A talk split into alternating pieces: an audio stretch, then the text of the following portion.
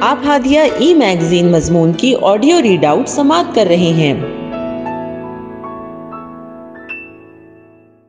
سامعین، السلام علیکم ورحمۃ اللہ وبرکاتہ۔ میں سلمہ نسرین، ہادیہ کے شمارے دسمبر کے مضمون کے آڈیو پروگرام میں آپ کا استقبال کرتی ہوں۔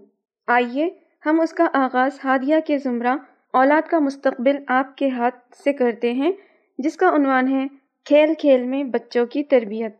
اور اس کے رائٹر محمد ابراہیم خان ہیں۔ بچوں کی صحت اور نشو و نما کے لیے غذا کے ساتھ ان کی حرکات و سکنات جو کبھی آپ کو ناگوار بھی گزرتی ہیں، بچوں کا کھیل، دوڑ بھاگ، ان کی اچھل کود، یہ سب آپ کو ڈسٹرب بھی کرتا ہے۔ اس پر آپ کو غصہ بھی آتا ہے، لیکن یہ ضروری بھی ہے کہ ان حرکات کو بچوں کی ضرورت سمجھ کر آپ اسے گوارا بھی کریں اور غیر حکیمانہ انداز میں انہیں ڈرانے، دھمکانے کی بجائے آپ اپنے بچپن کی یادوں کو تازہ کرتے ہوئے ان کے ساتھ بچہ بن کر بلا تکلف ان کی ان حرکات میں شریک ہو جائیں۔ بابا، نانا اور دادا بھی اپنے لیے ان کو ایک کھلونا ہی سمجھے اور ان کے لیے خود کھلونا بن جائیں۔ کبھی اپنے پیروں پر انہیں جھولا جھلائیں، کبھی گھوڑا بن جائیں اور اس معصوم شہزادے کو فخر ہونے لگے کہ کیا اچھا گھوڑا ہے اور آپ بھی فخر سے کہیں کیا اچھا سوار ہے گھر میں بچوں کے ہنگامے سے تو کبھی کبھی ماؤں کا دل گھبراتا ہے، کبھی ان کے کاموں میں حرج ہوتا ہے، کبھی بچوں کی شرارت پر وہ انہیں مار دیتی ہیں۔ یہ سب سے بڑی غلطی ہے۔ خود ماں کے لیے بھی اور بچے کے لیے انتہائی نقصان دہ ہے۔ ماں اس طرح خود کو ٹینشن میں مبتلا کر لیتی ہے اور بچے میں احساس خوف پیدا ہوتا ہے۔ وہ سمجھ نہیں پاتا کہ یہ دوڑ بھاگ اور کھیل کود جس میں اسے مزہ آتا ہے، اس میں نقصان کیا ہے۔ اور ہم کو کیا حق پہنچتا ہے کہ بچے سے اس کا یہ حق چھین لے؟ ابھی تو اس مہربان خدا نے بھی اس پر کسی قسم کی پابندی عائد نہیں کی۔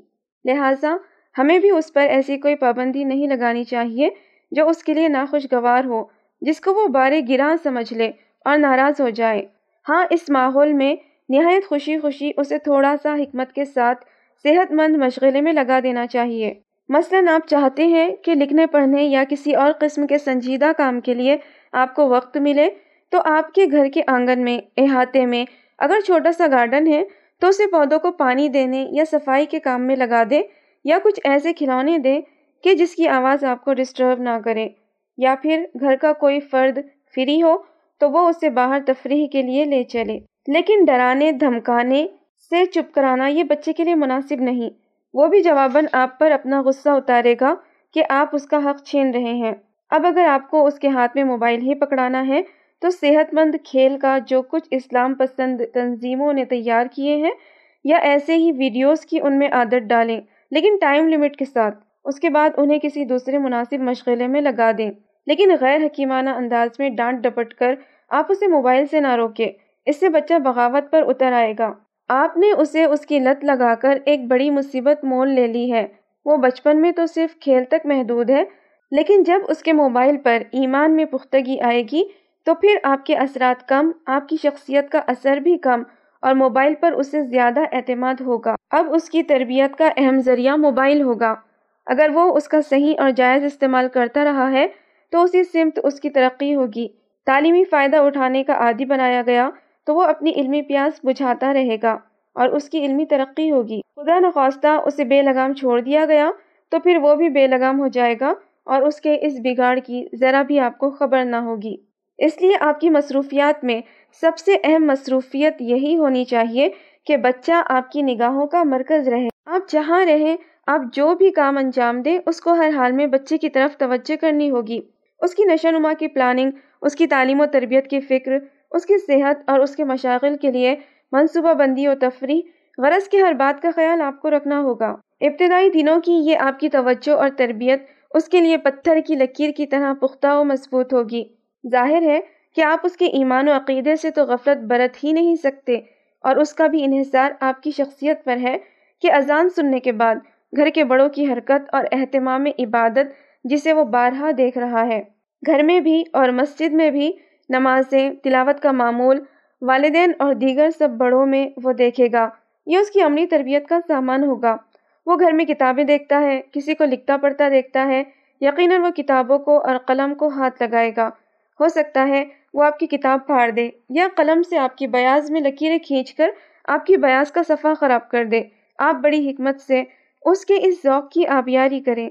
فاضل کاغذات اور قلم اس کے حوالے کر دیں۔ لیکن آپ نے اپنے کاغذات اور قلم سے کھیلنے پر اسے ڈانٹ پلا دی، تو سمجھ لیجیے کہ زہر کا ایک بوند اس کے حلق میں انڈیل دیا۔ وہ پھر کاغذ و قلم سے دوری اختیار کر لے گا اور اسے لکھنے پڑھنے سے نفرت ہو جائے گی۔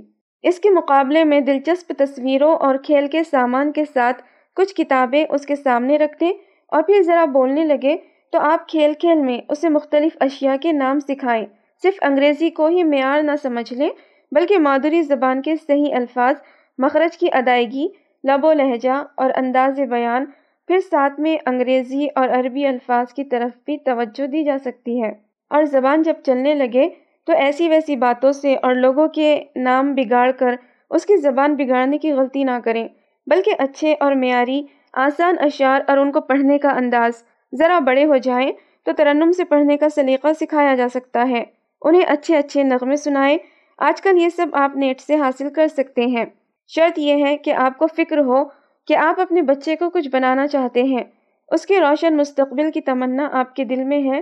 تب آپ خود ہی وہ تمام راستے بھی تلاش کرنے لگ جائیں گے جس کی فکر آپ کو ہوگی۔ اور یہی فکر آپ کے لخت جگر کے مستقبل کو روشن و تابناک بنائے گی۔ انشاءاللہ۔ ہادیہ مضمون کی آڈیو سماعت کرنے کے لیے شکریہ۔